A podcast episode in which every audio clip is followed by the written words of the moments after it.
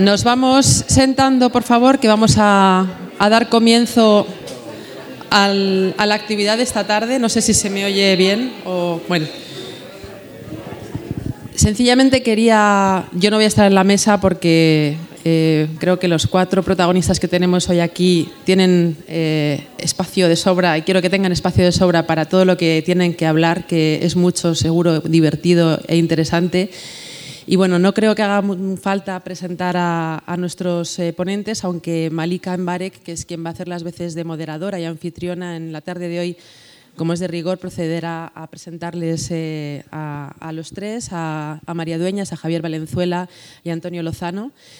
Eh, bueno, eh, siempre que organizamos un evento relacionado con Tánger, en bueno, con, temas relacionados con el protectorado español o con las relaciones españolas con Marruecos, la historia eh, moderna y contemporánea, siempre conseguimos congregar a, numeroso público y eso es una prueba evidente del interés y de la relación emocional, sentimental que une los dos países. Pero específicamente el asunto de Tánger, la ciudad de Tánger, eh, siempre ha sido un hit, digamos, en términos de, afluencia de público y hoy pues eh, se demuestra una vez más. está claro que es una ciudad con un atractivo impresionante, lo ha, sido siempre y eso se ha visto reflejado en numerosas producciones culturales, no solamente de la literatura, sino también del cine y de otras manifestaciones eh, artísticas o creativas. Pero hoy vamos a hablar específicamente de literatura y quiero en primer lugar dar las gracias a Javier, a Javier Valenzuela, porque fue él quien quien vino a Casa Árabe con esta propuesta y evidentemente no hizo falta ni medio segundo para convencernos de, ponernos manos a la obra a organizarlo. Así que te doy las gracias, Javier, por haber tenido la iniciativa. Y bueno, quiero especialmente eh, hacer un, un, homenaje a Malika, Malika Mbarek, nuestra moderadora eh, y presentadora de hoy. Malika tampoco creo que necesite mucha presentación. Ella es una eh, gran traductora con más de 70, 70, títulos traducidos, especialista en literatura del Magreb, eh, de expresión francesa. Y ha recibido numerosos premios, pero es que hoy, precisamente hoy, ha sido galardonada con el Premio Nacional de Traducción. Así que yo quiero que le demos un enorme aplauso.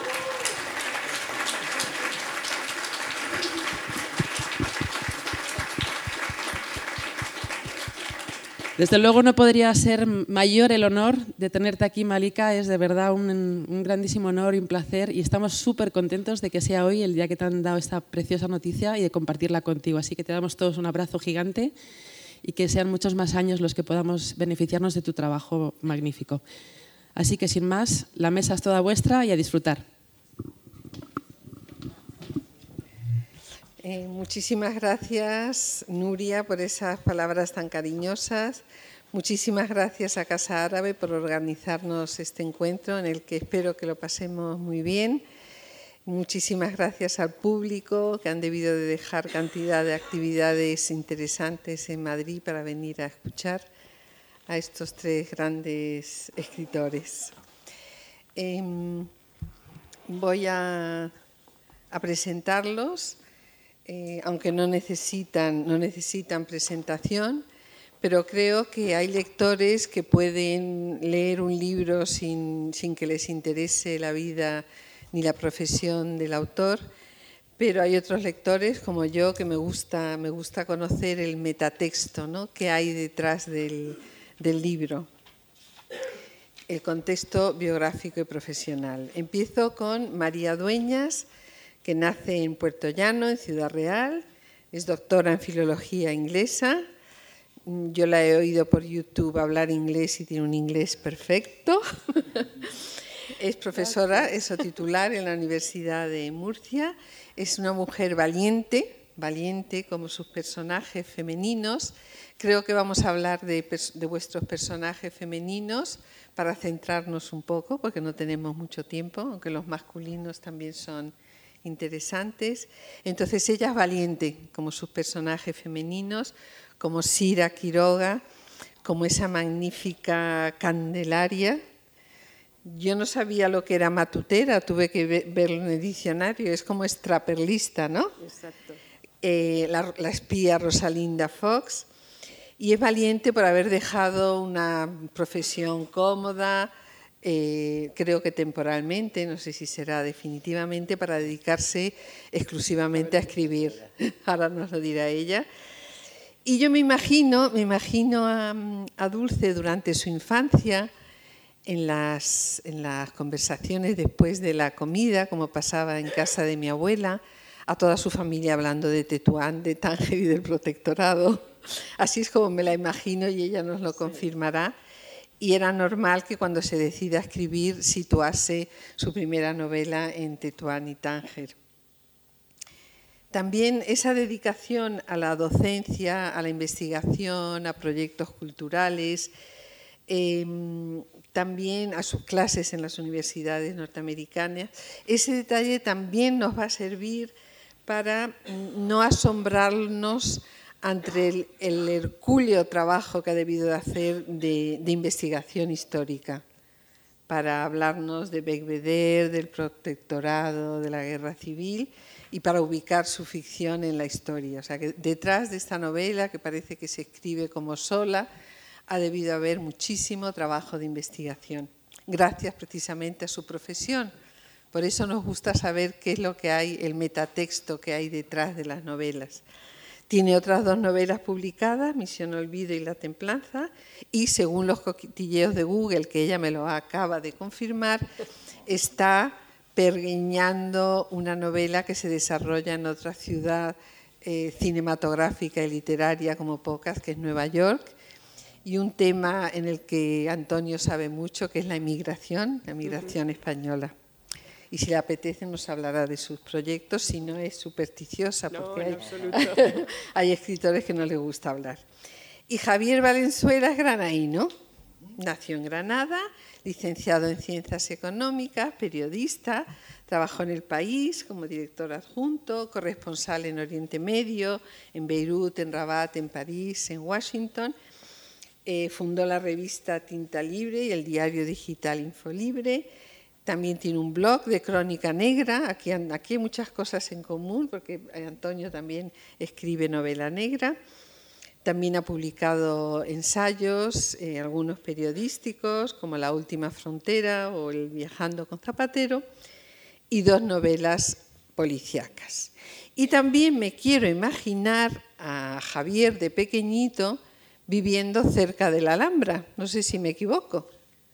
En, absoluto. Yo nací en el barrio Realejo, granadino, que está al pie de la Alhambra, y de niño mi madre, en los años 50, ¿no? Pues yo, de los años 50, primero de los 60, entonces mi madre nos enviaba a mi hermana y a mí a jugar a, los jardines de la Alhambra y el Generalife, que entonces no había turistas, ni autobuses, ni cosas de esas, y mi fascinación por el mundo árabe viene de entonces. Pues, pues le, preguntaba, ¿quién ha hecho esta maravilla? ¿no? Le preguntaba a mi padre, me decía, los moros. Y decía, ¿dónde están los moros? ¿no? Entonces ha acertado también. Un niño que ve la Alhambra todos los días, lo más obvio es que le apetezca cruzar a la otra orilla del Mediterráneo, conocer los países árabes, eh, pasar a Tánger y como buen profesional del periodismo indagar, preguntar, conocer de primera mano las noticias y enamorarse de Tánger y elegirla también como lugar de sus novelas. Y quizá también proceda de su profesión de periodista esa capacidad de ponerse en el lugar del otro y en este caso en el lugar de sus personajes femeninos y luego diré por qué. Javier, eh, cuando hay cosas que parece que es una mujer la que está haciendo las descripciones, sobre todo de ropa, de moda y de personajes. Luego nos dirá si, no, si me equivoco. Y quizás esa cosa femenina tenga que ver también con la Alhambra. Luego, Antonio Lozano es el único 100% tangerino. Este puede sacar un certificado de limpieza de sangre. No es ni converso como nosotros, ni, adoptivo, ni es 100% eh, tangerino. Él es tangerino y claro, su novela es la más tangerina de, las tres. Es eh, profesor de francés, traductor, escritor Debutó con una novela negra tangerina que fue Jarraga y que tuve el inmenso honor de presentar con una persona que los dos echamos mucho de menos, que es con Dulce Chacón. y a ella siguieron otras novelas de género negro, como la del caso Sankara, gestor cultural, concejal de cultura de Agüimes, que Agüimes es una ciudad que es la utopía, la utopía, si os imagináis lo que es la utopía, es Agüimes, un festival de teatro, pero sobre todo Antonio es un enamorado de África. Creo que también por haber nacido en la puntita de África y por vivir en Canarias, que está al lado de África. Y eh, también ha hecho una incursión en el teatro con Me llamo Suleimán, una novela que, puso en escena, o que le pusieron en escena, y era normal que llegase pues también por ese amor por África a, esta obra de teatro Me llamo Suleimán. Y también intuyo, intuyo que precisamente por esa, eh, ese amor al teatro, eh, la escenografía de su novela, ese fascinante personaje de Isabel, eh, que yace dormida en coma y que están oyendo todo lo que se habla a su alrededor, todos los dramatis personae que entran y salen en el cuarto y que se creen que ella no, no los está oyendo, unos personajes ajenos a la transformación que veremos que se va a operar en ella.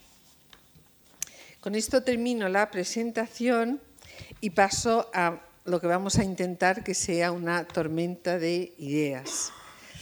Em, yo empiezo por eh, pues, pues anotar lo que ha dicho Nuria, que eh, cómo ha habido tantos escritores que, han em, insertado su ficción en Tánger, pasando por Ángel Vázquez con La vida perra de Juanita Narboni, Juan Goitisolo con Don Julián, Ramón Buenaventura con El año que viene en Tánger, eh, Emilio Sanz, que no escribía pero que era un perfecto narrador oral, Leopoldo Ceballos, que está aquí acompañándonos, Domingo del Pino, que quizá tampoco ha escrito novelas, pero ha escrito mucho sobre Tánger, Leo Aflalo, que, escribió una novela preciosa, que es una memoria entre Tetuán y Tánger, Los muertos de Ronnie, o a generación de jóvenes como Rocío Rojas Marcos, por citar solo algunos, americanos que todos conocemos, Paul y Jenny Bowles, marroquíes,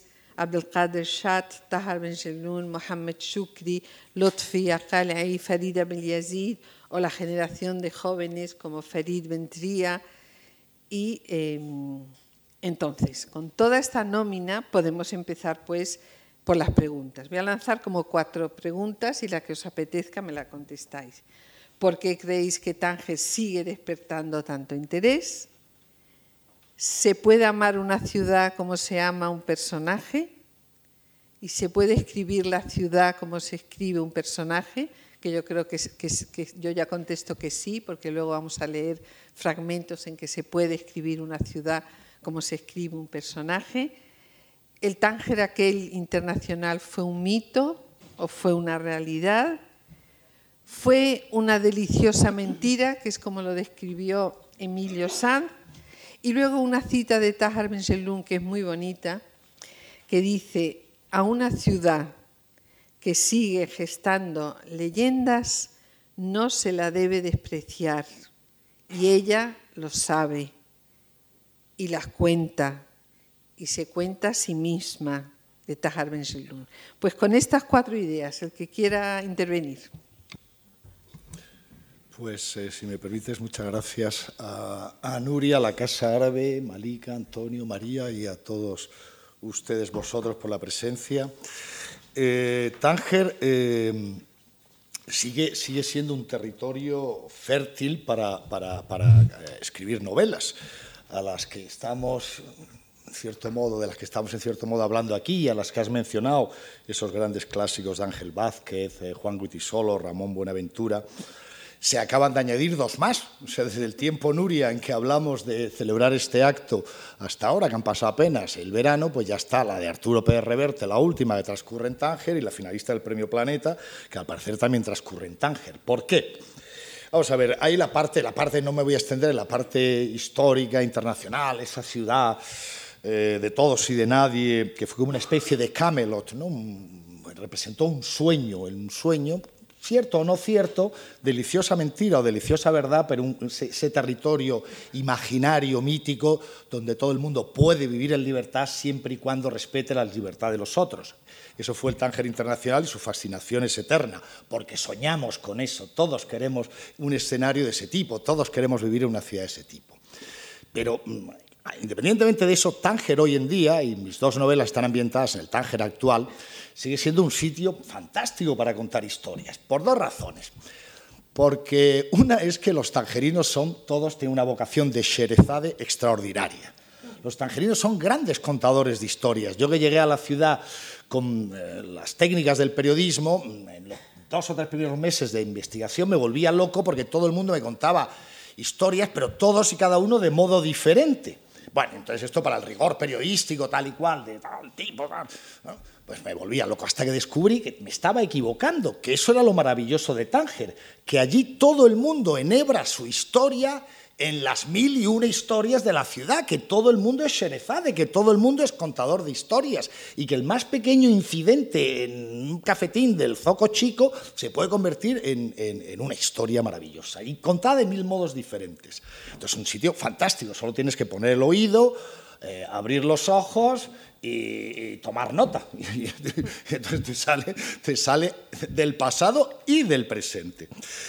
Y luego otro segundo elemento importante eh, para nosotros, eh, el conocido y conoce ahora una, auténtica presencia en la literatura española contemporánea muy vigorosa, quizá no tanto en la inglesa eh, o en la francesa, pero por un hecho, porque Tánger es una ciudad hispanófila e hispanohablante. Es decir, ¿en qué sitio puede estar un escritor español hablando con la gente en la castellana lengua, en la lengua de Cervantes. Los verdaderos tangerinos autóctonos hablan todos en castellano y de hecho se conoce uno, uno va a la ciudad y si lo coge un taxista sabe si es tangerino o no, porque si es tangerino te hablará en castellano y si no, pues te hablará en chapucería de francés. ¿no? Es una ciudad excelente para, para situar historias españolas. ¿no? no solo en el pasado, sino ahora, ahora viven en el pasado hubo 60.000, como saben ustedes, muchos de los cuales estuvieron allí, hubo 60.000 españoles viviendo en Tánger en un momento dado, pero es que ahora siguen viviendo varios miles y con la crisis más, porque ha habido mucha peña eh, que se ha trasladado en busca de oportunidades a Tánger en los últimos 7 u 8 años, sino que se lo digan al, cónsul de allí. Y una última reflexión, Tánger, Tánger es una ciudad femenina. Yo tengo la teoría de que hay ciudades masculinas y femeninas. Para mí ciudades masculinas son Madrid y Nueva York tienen energías masculinas. En el buen sentido de la palabra, ¿eh? no estoy siendo peyorativo. Y hay ciudades femeninas. Para mí lo son Tánger y eh, París. Tánger es una ciudad femenina y además es una ciudad femenina fan fatal. ¿Dónde, ¿Cuál es el secreto de Tánger? El secreto de Tánger es como una fan fatal. Te devora.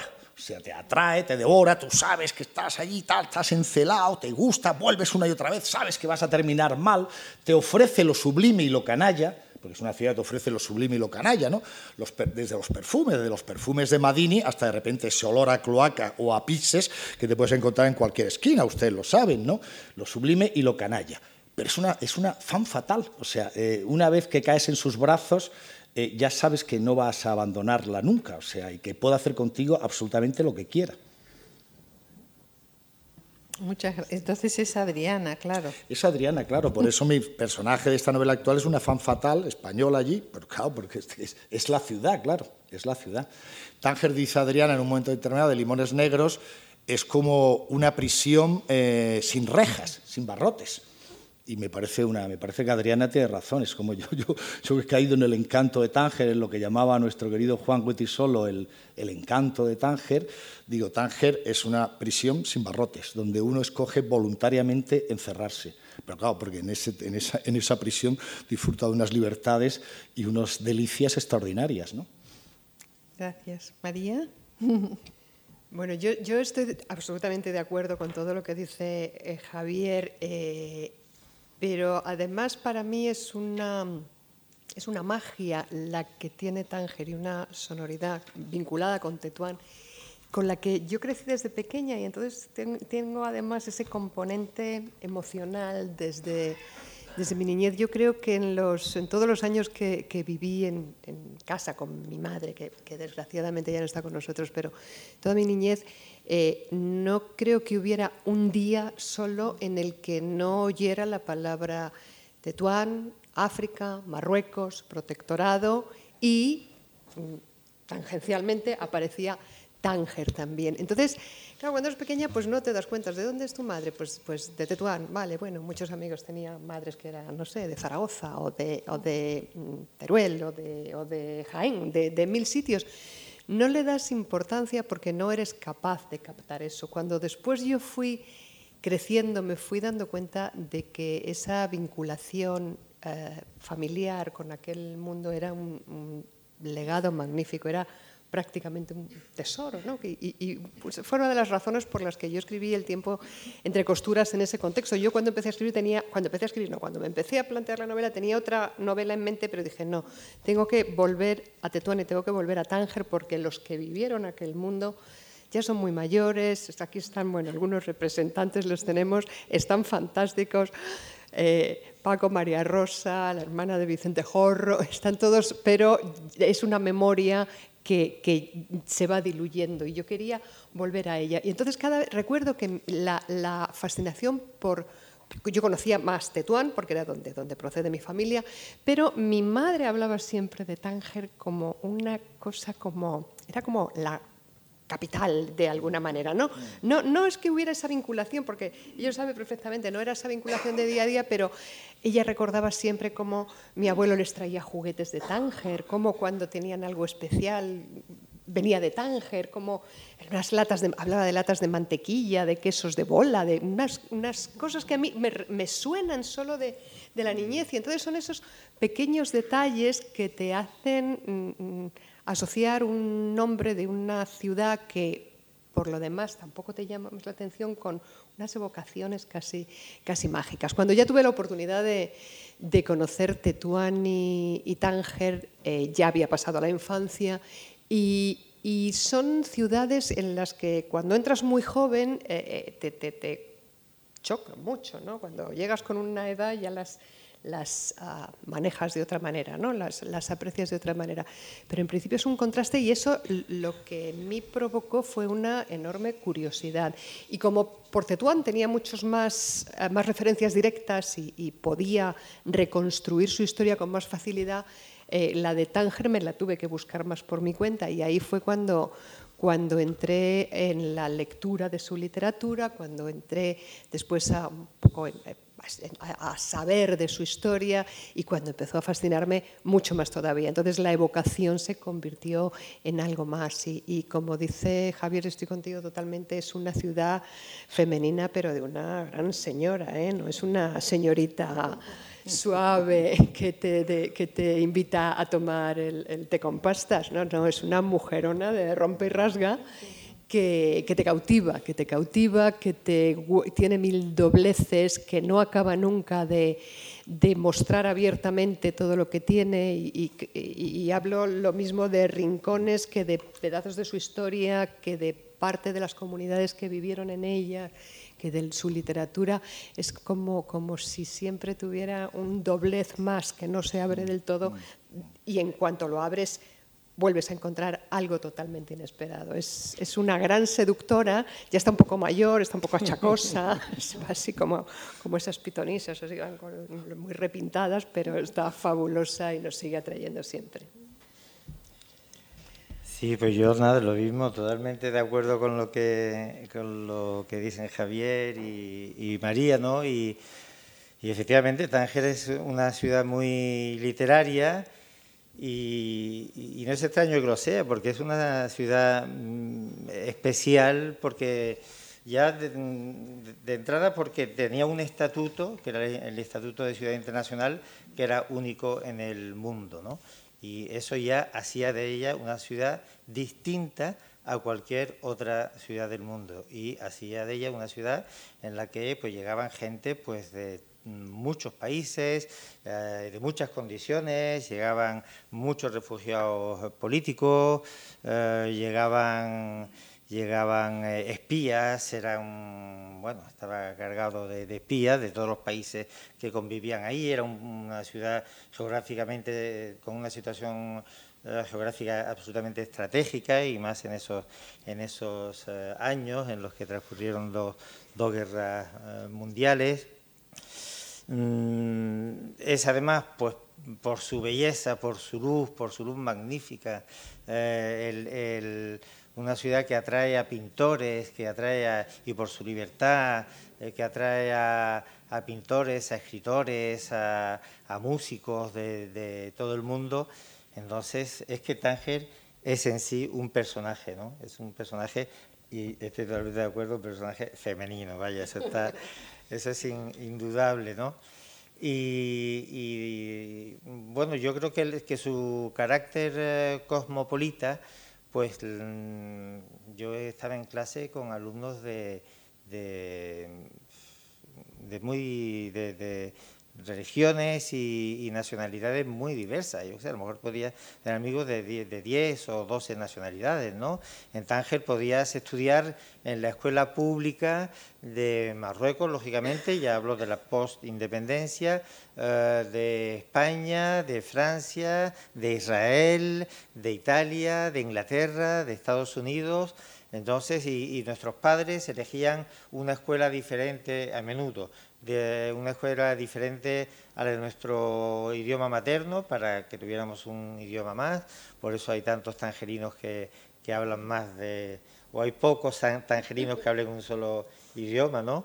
Y bueno, a mí me tocó ir a la escuela, a la escuela francesa pero mm, todo ese carácter eh, multicultural, eh, cosmopolita, pues lo llenaba de historias eh, hermosas, distintas y, riquísimas. ¿no? Entonces, claro, Tánger es un escenario perfecto para, una, para la novela y no es de extrañar que se hayan escrito y que se sigan escribiendo. Y me alegra mucho que se escriban escribiendo porque yo soy de los que defiende a Tánger, que defiende que Tánger tiene el derecho a cambiar como todas las ciudades del mundo. Y no, y no digo, ah, no, ya Tánger ya no existe, nuestro Tánger de antes, no, Tánger, nuestro Tánger de antes, ni nuestro Madrid de antes, ni nuestro Nueva York de antes. En 50 años, en todas las ciudades del mundo han pasado muchas cosas y unas nos gustan más, otras nos gustan menos, pero, eh, pero las sigues queriendo igual, ¿no? Porque es tu, es tu ciudad. Y el hecho de que, de que sea una, una ciudad que siga atrayendo a los escritores, eh, pues es algo que a mí me, alegra profundamente. Y además está también toda esa otra parte eh, colonial que a mí me, de la que a mí me interesa mucho, me interesó mucho hablar en la última novela, pero bueno, ya supongo que eso después hablaremos después. Y, lo del, y lo del mito, ¿no? Si es verdad lo del mito. Bueno, es cierto lo del mito, pero mm, como pasa siempre con, los mitos, es solamente, recoge solamente una parte de la realidad, porque el mito de Tánger eh, recoge la cara más eh, amable, la cara más bonita de Tánger, la, más, la, de la, la de la gente famosa, la de los escritores, la de los pintores, la de los músicos, pero deja fuera a mucha gente. Deja fuera a la mayoría de la población, que era la población marroquí, que son los tangerinos, que son los que, los que eh, los, verdaderos tangerinos, digamos, ¿no? Y, en ese caso sí es una, hay algo de, mentira, ¿no? Lo, como comentabas tú, que comentaba Emilio, eh, esa mentira deliciosa, ¿no? Mm, y bueno, pues eh, Tánger era sí ese mito, pero no solamente ese mito, era mucho más que ese mito. Pues muchísimas gracias porque habéis, habéis contestado a la pregunta que para mí era más importante, es que si se puede escribir una ciudad como se escribe un personaje. ¿Queréis que sigamos hablando de esto o lanzo más preguntas? No, yo, yo quería hacer un comentario a una cosa que ha dicho Antonio que me gusta mucho. Eh, que es, eh, eh, como yo he situado las dos novelas eh, que he escrito Tangerina, las sitúo en el tiempo presente. Bueno, en la primera hay una buena parte de homenaje al 56, ¿no? precisamente para sentar los cimientos de los que venimos. Pero en fin, a partir de ahí ya el personaje ya deambula, mi personaje deambula en el siglo XXI. Me gusta mucho eso que dices tú de una, una, ciudad tiene derecho a cambiar y una ciudad tiene el derecho a ser contada en cada momento como es, porque a veces me he encontrado con gente que me reprocha que escriba historias, te lo juro, Antonio, en el Tánger actual, que parece que tiene cantidad de historias. ¿no? Y en nuestro género en concreto, que a ti a mí nos gusta tanto, que es el género negro, dices, hombre, está claro que en el Tánger de los años 40, 50 era pues la ciudad de nido de espías y de contrabandistas. entonces había muchas historias que contar allí, ¿no? Espías, contrabandistas, los, la Alemania nazi, las potencias anglosajonas, Francia, etcétera, etcétera. Pero hombre, hoy en día Tánger es una ciudad también muy negra. O sea, hoy está llena de traficantes de droga, yihadistas, gente de servicios de información que lucha contra el yihadismo. Que hay historias que blanqueo de dinero, exacto, la costa de esos pisos, esas cosas, que esas urbanizaciones que se levantan en las afueras. Dices, hombre, no, no, no, no, no, no podía, quizás sería inverosímil citar una historia allí de de James Bond hoy en día, aunque tal vez no, siguen haciendo películas de James Bond allí, es verdad, James Bond y de Jason Bourne, pero las historias negras del Tánger actual son fantásticas, ¿no? Son unas cosas fantásticas. Bueno, pues voy a lanzar más preguntas.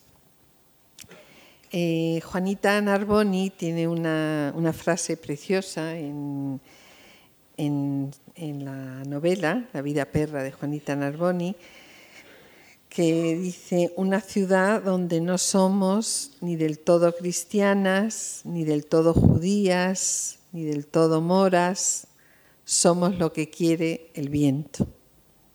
Esa sería una de las ideas. Otra, que tiene un poco que ver más con la novela de Antonio, es que a veces reprochan a Tánger que no hubo un auténtico mestizaje que las comunidades se toleraban pero no se mezclaban. Y mi pregunta es si eso no es un rasgo típico de las sociedades multiculturales, donde las comunidades tienen sus particularidades étnicas, religiosas, eh, lingüísticas, sociales, y, eh, y también saber si a los propios marroquíes querían mezclarse con los europeos. ¿no? Esa sería otra pregunta, otra idea. Luego, el escritor eh, tangerino Lotfi Akalei, que es marroquí y que no, podemos decir que sea un nostálgico del colonialismo, tiene una frase preciosa en un libro recordando el momento en que se tiene que separar de, los, amigos del liceo porque ya ha llegado la independencia, ya Tánger ha dejado de, ser internacional y se van a ir. Y entonces él dice, em, dicen que el tiempo lo borra todo y a nosotros, los tangerinos, nos ha hecho incapaces de olvidar y son tangerinos marroquíes 100%. Luego hay una frase de Jean Genet cuando habla de Tánger como guarida de traidores. ¿eh? Tánger es la, esta mujer fatal, pero Tánger de la traición. Y Juan Goitisolo, eh, en un artículo muy bonito, decía que cómo es que hablan tanto de ese misterio de Tánger que ese misterio no es otra cosa que esa luminosidad y todos en vuestras novelas habláis de esa luminosidad. Otra idea más, el tiempo entre costuras se sitúa en la época colonial de Tetuán y Tánger. El largo sueño de Tánger es una visión más que postcolonial, es post-postcolonial, del nieto de los colonizadores que está haciendo un juicio sobre la colonización. Y Limones Negros es el Tánger de hoy. Entonces, otra pregunta más, no sé si os vais a acordar. ¿Qué une a vuestras protagonistas, a Sira Quiroga y a Rosalinda Fox? Con Tánger. Andrea Vázquez y Lola Martín, con Tánger. A Isabel y a Mina, con Tánger. ¿Y con qué Tánger?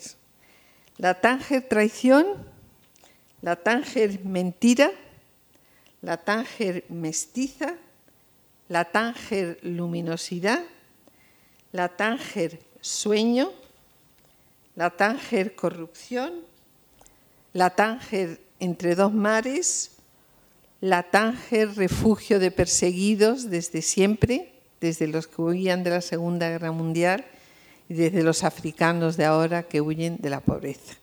No sé si, si son muchas ideas, pero a ver, tormenta de ideas. Bueno, pues mm, mm, hablo yo entonces ahora por, por seguir el turno.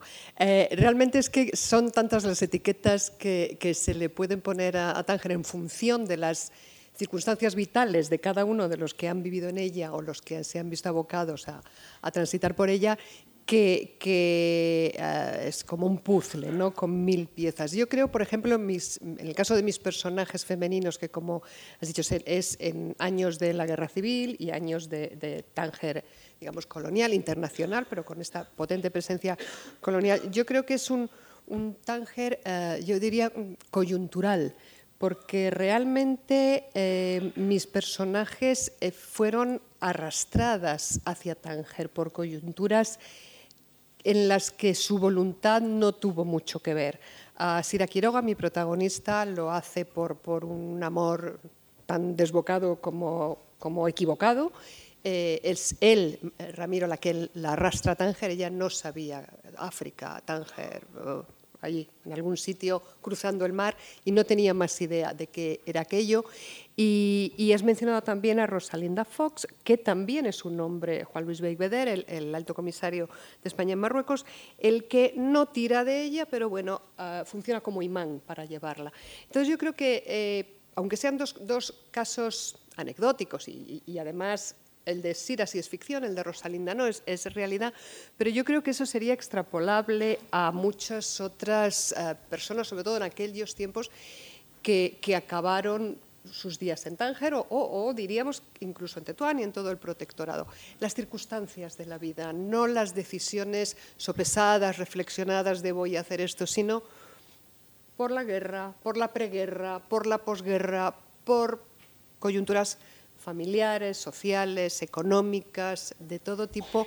Hubo quien pisó África y al final se terminó quedando o, no, pero acabó asimilándose en cierta manera, viviendo en aquel mundo y, moviéndose por él y quedando marcado, porque al final yo creo que la experiencia de esa...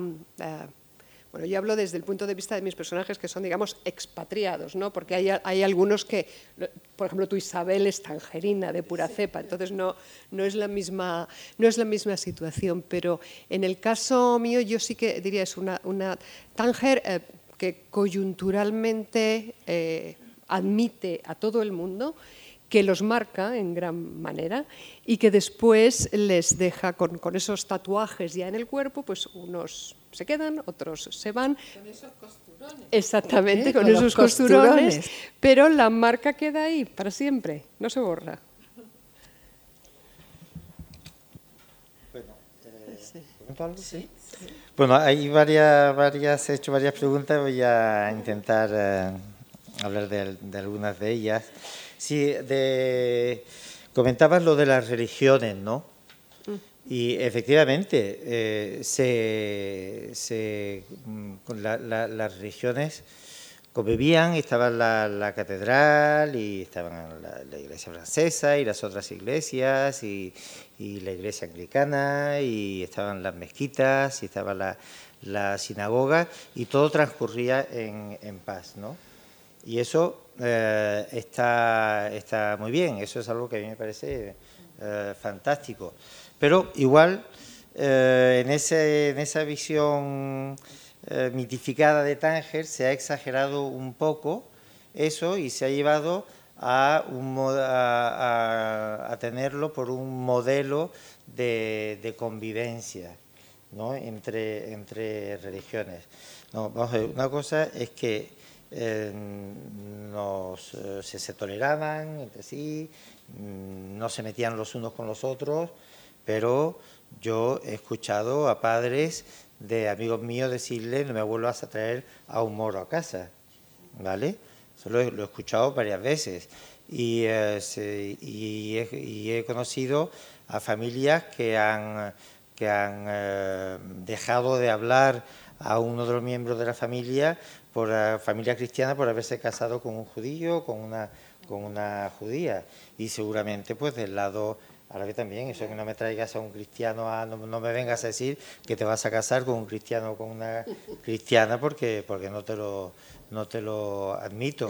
Entonces, eh, estoy de acuerdo en que eso seguramente no es único de Tánger. Eso es, propio seguramente de todos los lados. Mm, bastante, bastante bien estaba ya, que, y sobre todo en una época como la, de hoy, en, bastante bien estaba que nos toleráramos, que, que nos, eh, que, que, se pudieran, que cada uno pueda, pudiera eh, profesar sus su creencias religiosas sin ningún problema, pero sin llevarlo, sin, sin idealizarlo, ¿no? Porque no, no no la, si, si, queremos idealizarlo, nos salimos de la, de la realidad, ¿no? Y yo creo que al hablar de Tánger, a menudo nos salimos de la, de la realidad.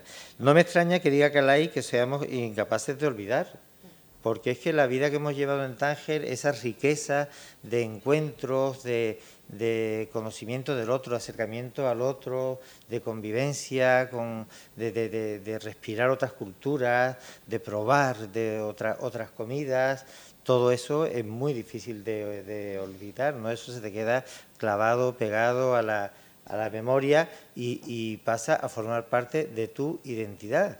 Y yo creo que es por eso que los tangerinos somos muy así, de, de, ah, tangerino, uy, que enseguida cuando hay unos tangerinos y empiezan a hablar de Tánger y, y, a, reconocerse como de una misma tribu, ¿no? Que se lo pregunten a Sharon Smith, que anda por ahí. Cada vez que nos reuníamos con Pepe Hernández era hablar de Tánger. Efectivamente, ¿no? Y, y, y, eh, a veces, pues más allá de las ideologías, pues eh, nos une el hecho de ser... Eh, de ser tangerino y nos mm, mm, permite, bueno, pues por lo menos ratos de conversación, de conversación sobre la, ciudad.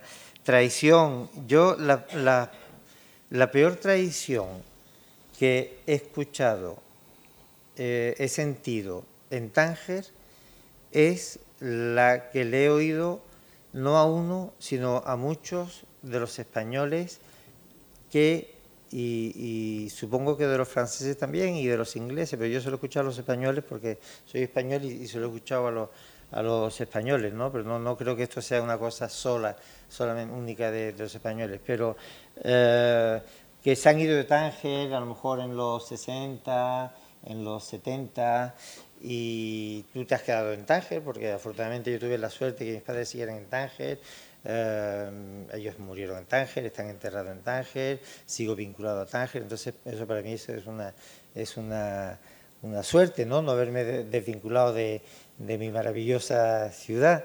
Y, pero eh, he escuchado muchísimas veces al preguntarle a alguien, mira, y no ha vuelto nunca, y no ha vuelto a Tánger, no se te ha ocurrido volver a Tánger, aunque sea para, para, para, como tan buenos recuerdos tienes, y escuchar la respuesta, no, no, es que me han dicho que está lleno de moros. ¿Nunca han escuchado eso? Pues yo lo he escuchado muchísimas veces y es algo doloroso de escuchar, ¿no? Y, y ¿qué pasa? Que cuando vivían ahí no se daban cuenta de que había marroquíes pensaban que eran los únicos habitantes de la ciudad. ¿No es eso traicionar a tu, a tu ciudad? Pues esa es la mayor traición que he escuchado yo de, boca de un, de un, tangerino, o de muchos tangerinos, por desgracia. Y mm, preguntabas también ya sobre los personajes de nuestras novelas, que es lo que nos une, y, bueno, mm, aportabas una serie de posibilidades. Eh, lo que une a Isabel y a, Mina es algo que no ha mencionado, una de, las posibilidades que no ha mencionado, pero creo que es la, mentira, ¿no? Forma parte de esa mentira de, que, de la que habla, es decir, la, eh, una, una eh, relación en la que el uno desmiente al, al otro, ¿no? Es decir, personas que llevan eh, bueno, Isabel mm, es una mujer que nos habla desde el coma, tiene una mujer española, tangerina, que ha vivido toda su vida en Tánger, está ha tenido un accidente eh, de coche y está en coma, en un coma escuchador que le permite escuchar, pero los demás no lo saben, ¿no? Y la única persona que le, que le, que le habla como si, como si, si le escuchara es su criada, ¿no? Mm, Amina porque el marido de Isabel le ha dicho, Amina, a partir de hoy te quedarás con la señora en, la, en el hospital, está en el hospital italiano, en la habitación del hospital italiano, y te quedarás con la señora cuidándola en el, en el hospital. Y a, y a, partir de, esa, de, de, ese momento, pues Amina le habla a la, a la mujer. Pero llevan 30 años juntos y la mujer ni siquiera sabía el apellido de... Se da cuenta que ni siquiera sabía el apellido de la, de la criada, ¿no? Y nunca habían pronunciado ninguna palabra dos mujeres entre sí, más allá de su de mira, hoy te toca hacer tal cosa de comer, hoy tendrás que planchar la ropa del Señor, hoy tendrás que limpiar tales eh, habitaciones, ¿no? Y Amina tiene muchas cosas que contarles, muchas cosas que se ha guardado en, el, alma y se las cuenta a, esta mujer dirigiéndose directamente a, ella como si sí pudiera escucharla, ¿no?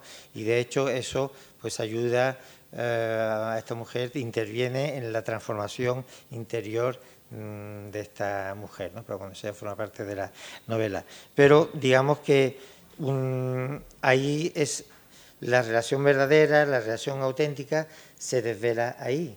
Lo que había habido hasta entonces era una relación de mentira, ¿no? una relación eh, superficial, vacía, eh, mezquina, de, de, de poder y, y, vacía de, uh -huh. fin, mentirosa. Sí, y permíteme una cosa, al, al hilo también de, de, tu novela, Antonio, a mí me, me gusta mucho cómo eh, haces que a través de Amina, Isabel, dentro de su coma, se haga a la idea de cosas que ni se le habían pasado por la cabeza, porque para ella, lo, lo, que teniendo una señora que le tuviera la casa arreglada, la comida hecha, era suficiente, pero cómo esa voz de la, se le abre la conciencia con Amina y con su hija, ese salto generacional, cómo los hijos de, de, los, de aquellos tangerinos o los que residieron en aquel tiempo tienen ya una conciencia totalmente distinta totalmente. de cómo fue y cómo los propios hijos les abren los ojos a los padres diciendo, no, es que lo que tú has visto normal, lo que tú te has creído que eras siempre, eh, que eras una gran señora porque vivías con servicio, porque por muy poco dinero te podías mantener una casa estupenda, ser socia de un club eh, y tener una serie de pequeños lujos, es, es a costa de muchas otras cosas. A mí me gusta mucho en tu novela eso, como una señora que ha vivido con su eh, escalafón social y con sus eh, circuitos muy cerrados y muy compactados, de pronto con los años, gracias a lo que le cuenta su criada por un lado y su hija por otro, una de manera, digamos, transversal y otra con ese salto, con ese escalón generacional, cómo le hace que su concepción de su propia realidad como, como tangerina y como ciudadana de esa ciudad con esas características particulares, cambie totalmente y se lo repiense todo y se, eh, se mm, replantee su propia identidad como, como tangerina de, pura cepa. Sí, eh, citabas Malika o hacías una cita de, yo creo de las dos grandes, yo creo eh, eh, Juanita Narboni de Ángel Vázquez y Reivindicación del Conde de Julián de Juan Solo son no solo las dos grandes obras, mejores obras en castellano, mejorando lo presente, jamás escritas en Tánger y sobre Tánger, sino son dos grandes obras de la literatura en español, en la lengua de Cervantes del siglo XX, no suficientemente reconocidas. O sea, cantidad de veces, eh, Juan Goytisolo es un poco más conocido, menos leído, ¿no? pero en fin, más que pero Ángel Vázquez, Juanita Arboni me he encontrado muchas veces tener que contarle la historia a la gente porque no conocían el autor ni su obra. Bueno, pues hace hecho una cita de Juanita Narboni, yo voy a citar otra que a mí me gusta mucho también, que es, dice, Tánger es como una caracola que recoge los peores ruidos del mundo, dice Juanita Narboni. Qué bonito, como una caracola que recoge los peores ruidos del mundo. Y luego Jean Genet, también me gusta mucho una cita que tú has dicho cuando dice que es un, en Tánger es un de traître, refugio de traidores. Las dos cosas, los peores ruidos del mundo y refugio de traidores, me encantan. O sea, Tánger es una ciudad portuaria y canalla y no hay buena literatura sin lo canalla. Lo otro es literatura, cuentos de hadas para niños, que si literatura adulta debe, de tener el elemento canalla, ya no digamos, querido Antonio, la novela negra. ¿no? entonces, ese aspecto hace de Tánger una ciudad excelente, ¿no? una ciudad que puede ser eso, puede ser muy canalla, los peores ruidos del mundo, reper de tretra. Sobre el tema de las, hablas de las identidades, es muy probable, es verdad, y eso cuando hablamos con los amigos eh, tangerinos marroquíes, ¿no? teníamos estas conversaciones con el llorado Shukri o con el todavía vivo Mohamed Enrabet, nos decía, bueno, está muy mitificado la cosa del internacional, porque los que vivían bien eran los europeos y nosotros ya no vivíamos tan bien. Bueno, dicho esto, que es cierto, ¿no? Eh, a mí me parece que el, periodo internacional de Tánger sobre todo nos permite construir un mito. Yo creo que la humanidad necesita mitos, que si no, pues no sería un desastre monumental. Necesitamos mitos, sueños hacia los que caminar. Y que en torno a ese Tánger internacional se ha construido un mito que antes calificaba como el Camelot del rey Arturo, ¿no? los caballeros del rey Arturo y los caballeros de la mesa redonda, el Camelot, ¿no? ese reino ideal, esa edad dorada a la que regresar, que es el mito maravilloso de una ciudad en la que convivían todas las culturas y religiones, en la que vivían en libertad y en paz, siempre y cuando no fastidiaran al contrario. Bueno, aunque no fuera tan así, a mí ese mito me sirve mucho. Me sirve mucho en el siglo XXI, hermanos y hermanas, porque lo he escrito muchas veces. El siglo XXI será tangerino o no será. O el siglo XXI individual y colectivamente se aceptan las múltiples identidades, o nos vamos al carajo si nos dejamos llevar por el fanatismo de las identidades únicas, sean nacionales, raciales o religiosas, que es lo que va ganando el partido en lo que llamamos del siglo XXI, nos vamos al carajo. Ahora mismo se nos está exigiendo en España, no, no se preocupen que no haré, se nos está exigiendo que escojamos entre papá y mamá yo no quiero escoger entre papá y mamá. Yo soy granadino, andaluz, español, catalán, mediterráneo, ibérico, latinoamericano, tangerino, magrebí, ciudadano del mundo. Y no quiero que me obliguen a escoger ninguna de esas identidades. Y si eso era Tánger, o si eso soñamos que fue Tánger, bienvenido sea, porque el siglo XXI, lo digo muy en serio, yo estoy muy, muy preocupado, o es tangerino o no es, que no nos obliguen a escoger. Y en aquella época en que Adolf Hitler arrasaba Europa y buena parte del resto del planeta, imponiendo una identidad única, la de la raza aria germana, qué bueno era aquel eh, Tánger, que en realidad el Casablanca de la película, como hemos contado millones de veces, donde, bueno, pues allí estaban los judíos, iban a refugiarse, y los exiliados republicanos españoles y los resistentes franceses y tal. Que no se mezclaban tanto como nos imaginamos, vale, pero bueno, sí que se mezclaban un poquito, pero y sobre todo los españoles, porque porque hay ese recuerdo tan simpático, ustedes la mayoría si son antiguos residentes en Tánger, tú eres nacido en Tánger, ¿por qué ese recuerdo tan simpático de los españoles entre los marroquíes tangerinos? Pues dicen, no eran como los, no diré de otra nacionalidad por no ofender, dice, se mezclaban, iban, venían a nuestras fiestas, vivíamos en los mismos barrios, ahí en la, en la cuesta aquella increíble, ¿no? Se llama la cuesta, la calle de la cuesta, ¿no? ¿Cómo se llama? La, la cuesta. La, cuesta, exacto, la cuesta, en aquel barrio, en el zoco, en el zoco, en la Medina, el zoco chico, se mezclaban y venían a nuestro Ramadán y los españoles y nosotros íbamos a su Navidad y tal. Se, nos mezclábamos más de lo que, de lo que mm, a veces se dice, ¿no?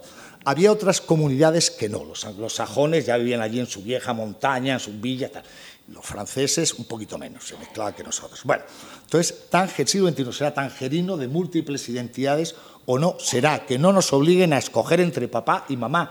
Me niego, nos negamos. Y vamos a hablar de mujeres, que es lo importante, ¿no?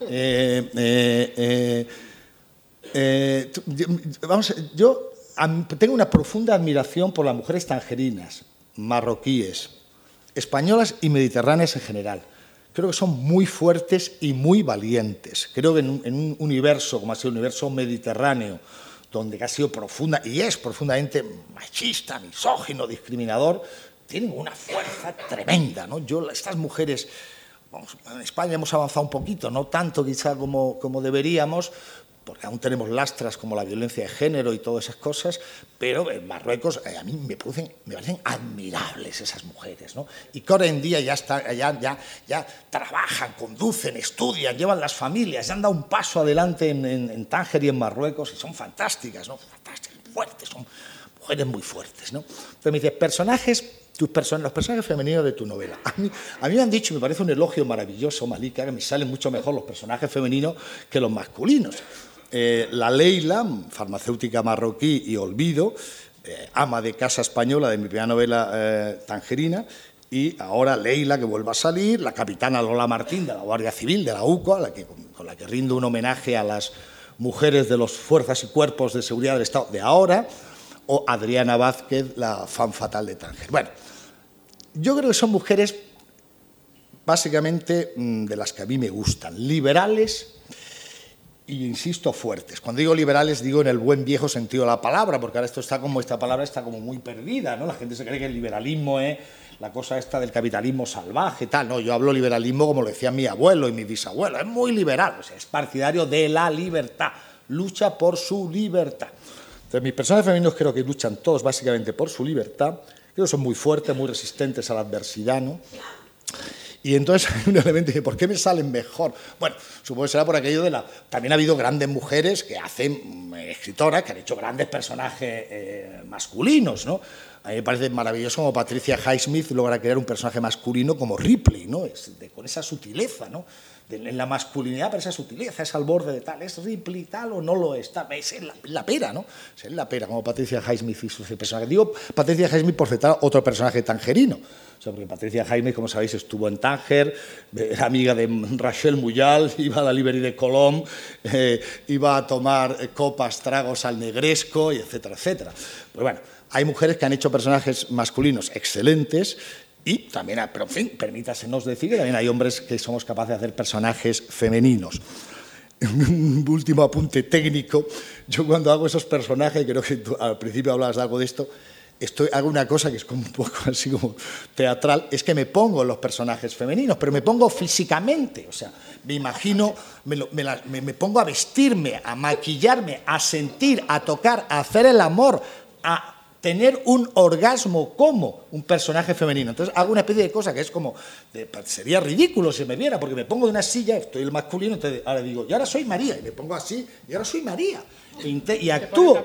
Sí, bueno, prácticamente, casi, casi. No, casi no llego a lo de psycho, ¿no? A de psicosis y tal, pero, pero sin ponerme el atrezo, sin el atrezo, espiritualmente me pongo en el personaje femenino. ¿Cómo replicaría una, una mujer? Y ¿sabéis qué? Bueno, también te ha pasado a ti con los personajes masculinos.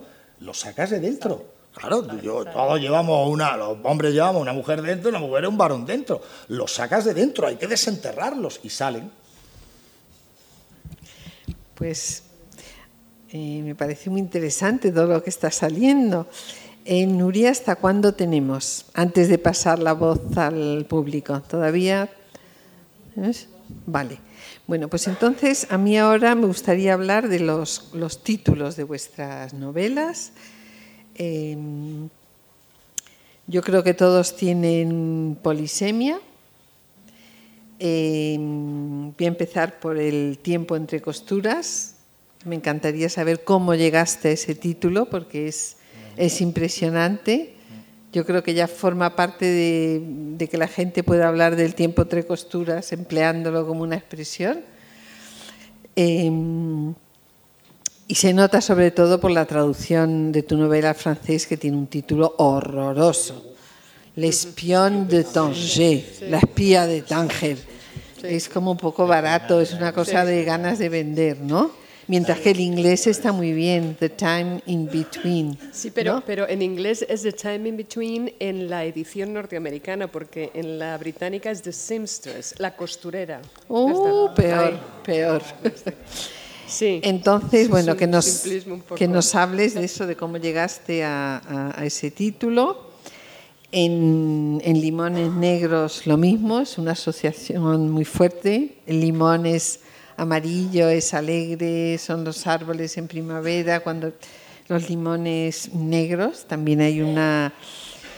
Y el, el largo sueño en Tánger, lo mismo, ¿no? ¿Qué es ese sueño?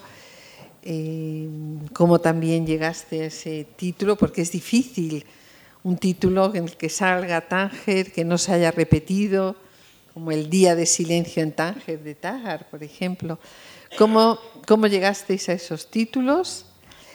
luego de esto vais a leer, yo aquí soy muy mandona, como me han dado el premio nacional, soy muy mandona.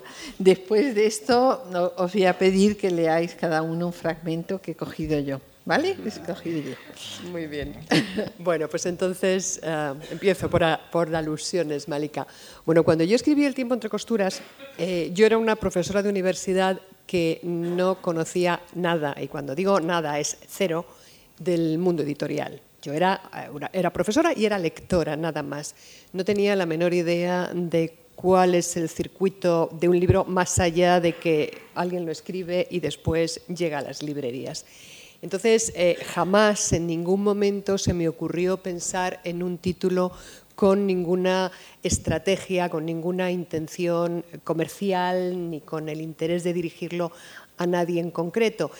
Lo aclaro porque después he leído eh, bueno, muchas cosas o, me han comentado, no, es que claro, tú ya desde el principio lo que querías era captar la atención de las mujeres porque así vas a vender más, porque como las mujeres leen más que los hombres, en fin, esas historias de siempre y esas preguntas tú. Entonces usted lo que quiere es escribir novela femenina, ¿no? Porque usted quiere a las mujeres. No, no, no, no. Yo tengo muchas más lectoras que lectores porque las mujeres leemos más y porque yo soy mujer y, no quiero ocultarlo tampoco en mi, en mi escritura y eso, bueno, pues en cierta manera conecta de una manera directa con, con las mujeres, pero no tenía la intención de crear un título eh, intencionadamente femenino. Simplemente quise usar la palabra costuras porque me parece que eran fundamentales en el libro. Es la historia de una modista y además después las costuras en sí pasan a tener una instrumentalización para transmitir mensajes. En fin, quería que las costuras estuvieran ahí. Se me ocurrieron varias opciones con, con el sustantivo costuras dentro. Una era tras las costuras, otra era entre costuras, pero siempre me daba la sensación de que recordaban a otros títulos, ¿no? entre costuras, entre visillos de Carmen Martín Gaite, uh, en fin, siempre, eh, eh, no sé, no me acababa de convencer y entonces opté por, por el tiempo entre costuras. Recuerdo que... ¿Perdón? Acerté, gracias, gracias. Eh, pero de verdad que no, no, había ninguna intencionalidad, pero desde el principio sí que los, desde fuera se percibió como un título femenino. Recuerdo que eh, cuando me mandaron la portada de la editorial, eh, antes de que se publicara el libro y antes de que supiéramos qué, qué proyección iba a tener, ah, lo mandé a mis hermanos en un email, por favor, esto que no salga de aquí, que está. Y en mi casa, que somos un poquito, somos muchos hermanos y todos nos tenemos la, no sé si buena o mala costumbre de contárnoslo todo y, y, meternos en la vida de todos, supongo que pasa en muchas familias. Uno de mis hermanos me escribió, vas a triunfar, en letras como cuerpo 46, y debajo me decía chiquitito, el Día de la Madre, porque de alguna manera parecía que yo tenía esa intencionalidad, más cuando además, eh, cuando se sumó la portada de, Jack Betriano con, con, la figura de esta chica. Yo había elegido a Jack Betriano, había propuesto a Jack Betriano, el, pintor escocés, con otro cuadro distinto para la portada y después el, el, encargado de arte, pues, lo, lo, bueno, ¿qué te parece si cambiamos esta? Bueno, vale, y ahí quedó. Entonces parece que es que yo tenía esa intención desde el principio de escribir una, de dar un título femenino para llegar a las mujeres. Y no, no, no es cierto, surgió así y bueno, y, y ahí quedó y, y, después me han dicho de todo. Al libro le llaman de todo porque hay quien distorsiona el título y vuelve a mis originales entre costuras tras las costuras, las costuras del tiempo, bueno, en fin, hay toda, toda una variedad enorme, pero bueno, ahí quedó, ahí quedó. El, el, tiempo entre costuras me parece un, un título magnífico, magnífico, precioso título.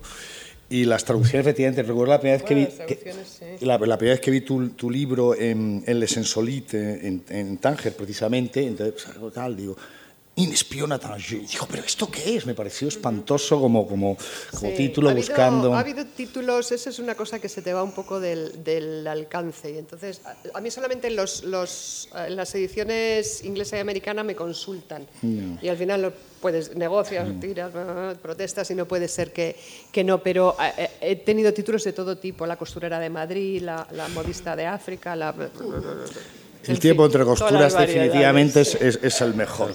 Y de eso quiero contar, antes estaba recreando a... Yo creo que se lo conté ya a María cuando nos vimos en Casablanca hace un año, que estaba yo escribiendo, documentándome para Tangerina, la primera novela allí en, en Tánger, y eh, entraba en los sitios donde entraba, entraba en el Minsa a tomar un trago allí en la preciosa eh, jardincito con piscina y me encontraba grupos de gente que iba, estaban visitando aquello con tu libro en las manos, ¿no? Eh, que se había convertido, y luego ya me informaron de que había rutas, de que había rutas que iban al palacio, a las instituciones italianas, a tal, a cual, a los sitios con tu libro. Cosa que me pareció maravillosa, porque creo que ha sido un libro clave para, para revitalizar las relaciones humanas y literarias entre ambos lados del estrecho. Ha sido el puente, un puente y un empujón muy importante. Yo las novelas, yo la escribí mi primera novela y se llamaba Tangerina.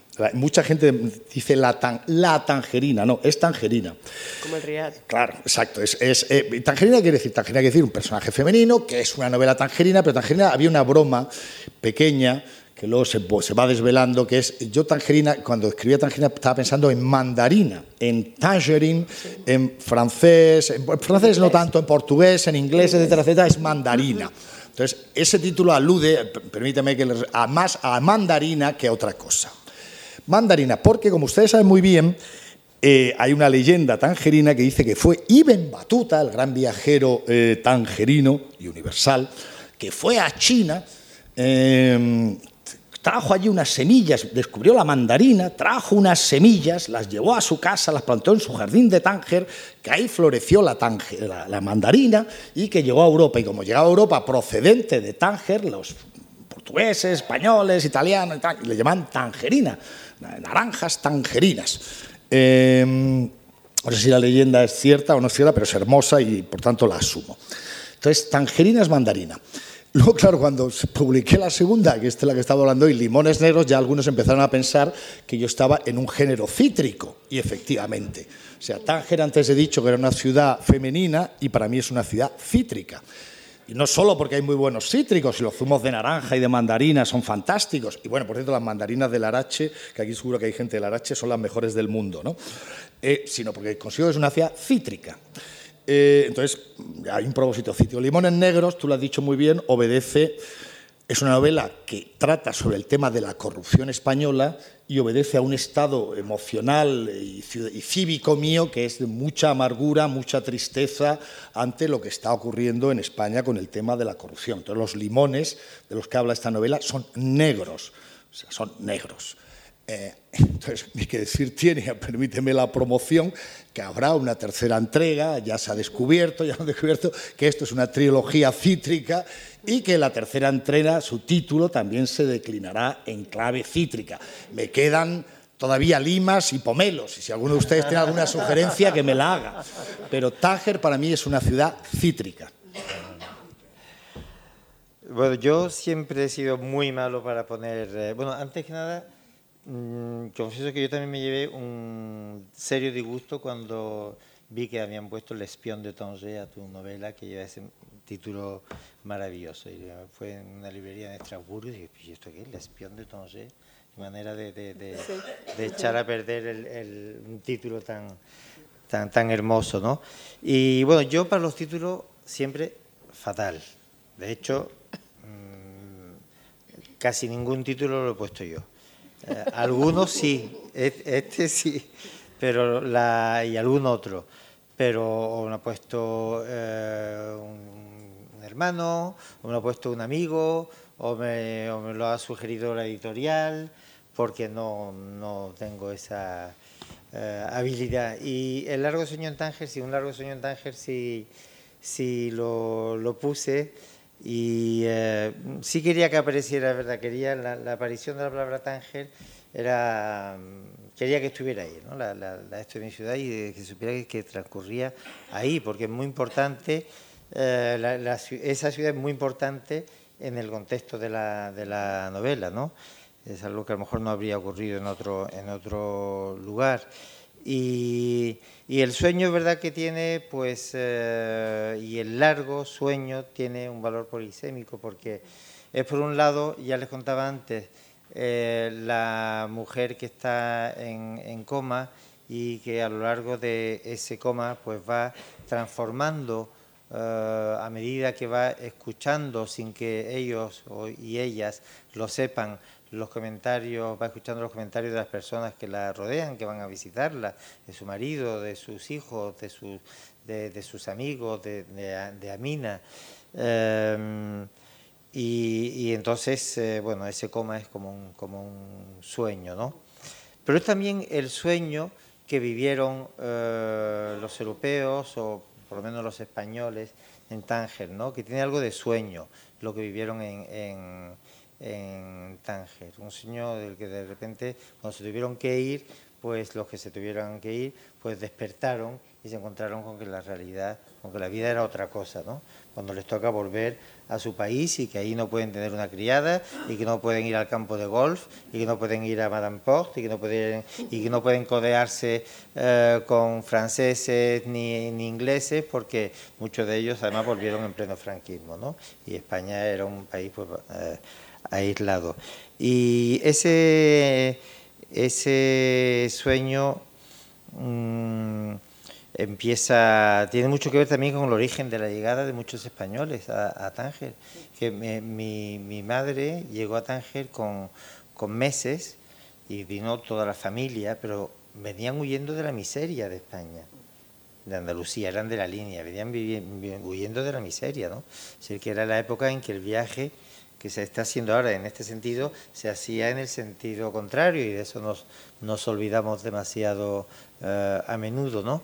Y, bueno, entonces, eh, frente a esa miseria que tienen ahí, se encuentran con lo que tienen eh, en Tánger y es un sueño, un largo sueño en el que llega un momento cuando se tienen que ir, pues ya del que despiertan, ¿no?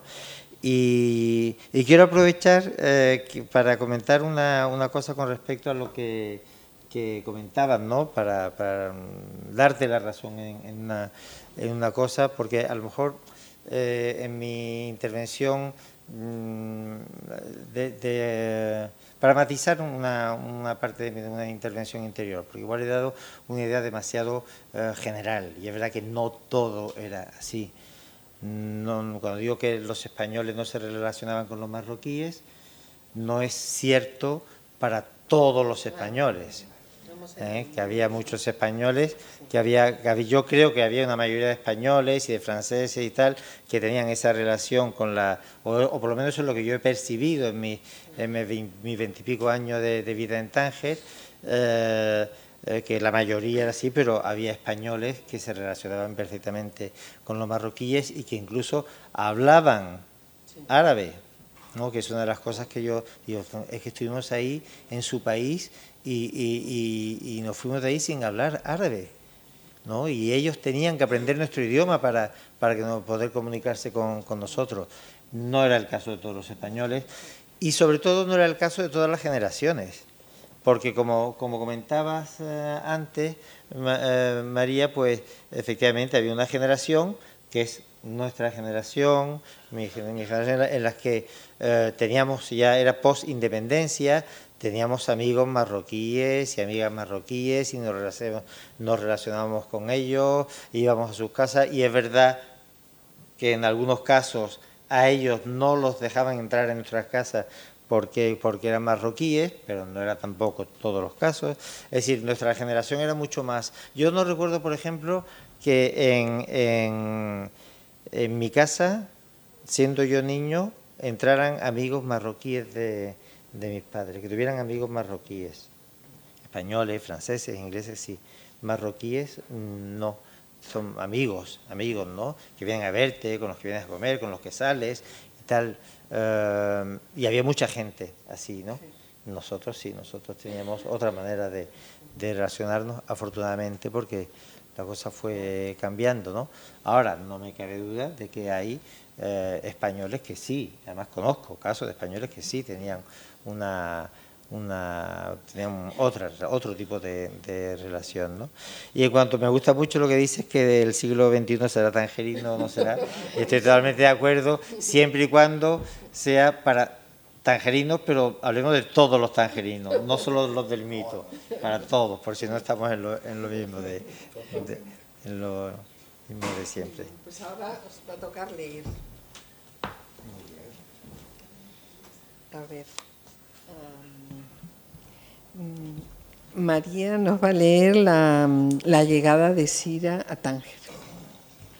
lo tengo ya señalado. Ah, de aquí, este trocito. Vale. A ver. Antonio. Me gustaría la, la visita al Zoquito de la ah, calle Fes. ¿Eh? aquí. Y a Javier.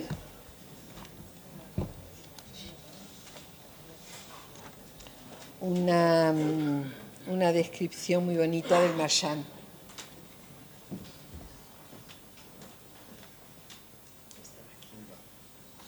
¿Necesitas gafas? Sí, pero las tengo, las tengo, tengo. También, sí. Entonces, María. ¿Sí? Vamos allá. Desembarcamos en Tánger un mediodía ventoso del principio de la primavera. Abandonamos un Madrid gris y bronco y nos instalamos en una ciudad extraña, deslumbrante, llena de color y contraste, donde los rostros oscuros de los árabes con sus chilabas y turbantes se mezclaban con europeos establecidos y otros que oían de su pasado en tránsito hacia mil destinos, con las maletas siempre medio hacer llenas de sueños inciertos. Tánger con su mar, sus doce banderas internacionales y aquella vegetación intensa de palmeras y eucaliptos, con callejuelas morunas y nuevas avenidas recorridas por suntuosos automóviles significados con las letras CD Corps Diplomatique. Tánger, donde los minaretes de las mezquitas y el olor de las especias convivían sin tensión con los consulados, los bancos, las frívolas extranjeras en descapotables, el aroma tabaco rubio y los perfumes parisinos libres de impuestos. Las terrazas de los balnearios del puerto nos recibieron con los toldos aleteando por la fuerza del aire marino, el cabo Malabata y las costas españolas en la distancia. Los europeos, ataviados con ropa clara y liviana, protegidos por gafas de sol y sombreros flexibles, tomaban aperitivos hojeando la prensa internacional con las piernas cruzadas en indolente desidia, dedicados unos a los negocios, otros a la administración y muchos de ellos a una vida ociosa y falsamente despreocupada, el preludio de algo incierto que aún estaba por venir y ni los más audaces podían presagiar.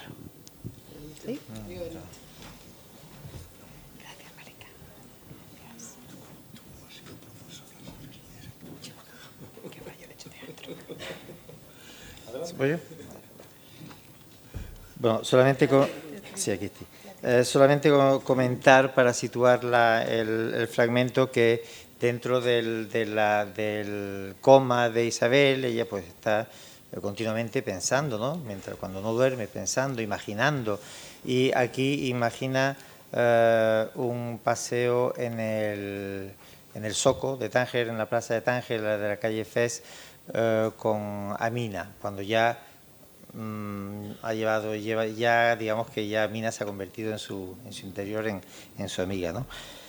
Vamos a Mina, vamos a comprar la carne. No, nada de pollo. Cordero, que hoy, que hoy es día de fiesta. Hoy le hacemos a Paco un cuscús. Mira Casim cómo abate su machete sobre el animal recién desollado. Guárdame los mejores, las mejores porciones, Casim, amigo. Vuelvo enseguida. Un olor intenso me arrastra hacia su puesto eh, preferido. Vamos, Amina, ayúdame a elegir las aceitunas.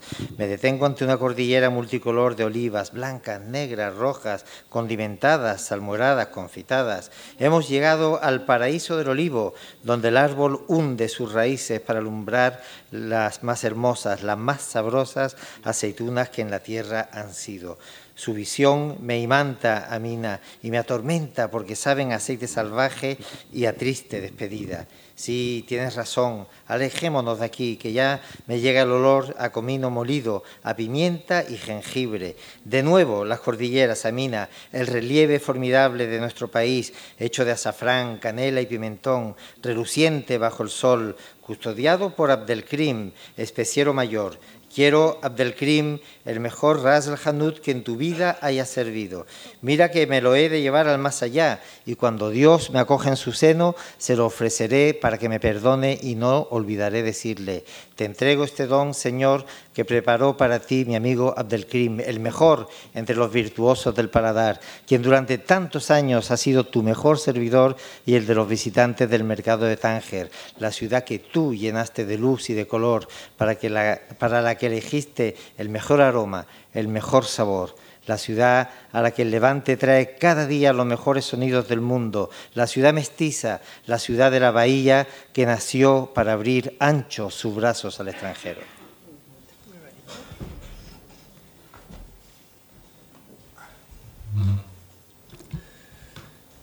Estamos en el, en el Marchand, una fiesta nocturna en, en una villa del Marchand. Y recuerdo haber vuelto a apreciar con Adriana la hermosura del lugar, las murallas aristocráticas del Palacio del Mendubo, el encanto de las villas circundantes, pequeñas alcazabas en una zona jalonada por palmeras con sus muros altos, sus torreones almenados y sus ventanas con arcos de herradura. Las nubes, blancas y algodonosas como los globos de azúcar de las ferias, deslizándose por un cielo limpio e inabarcable. El titilar de las estrellas y el alborozo de las lucecitas de las costas gaditanas. Aquel torreón moruno en ruinas que parecía tan hechizado como los de la Alhambra. Y sobre todo, nunca olvidaré la salida por el este de una media luna decreciente, un sabroso gajo de naranja con luz interior.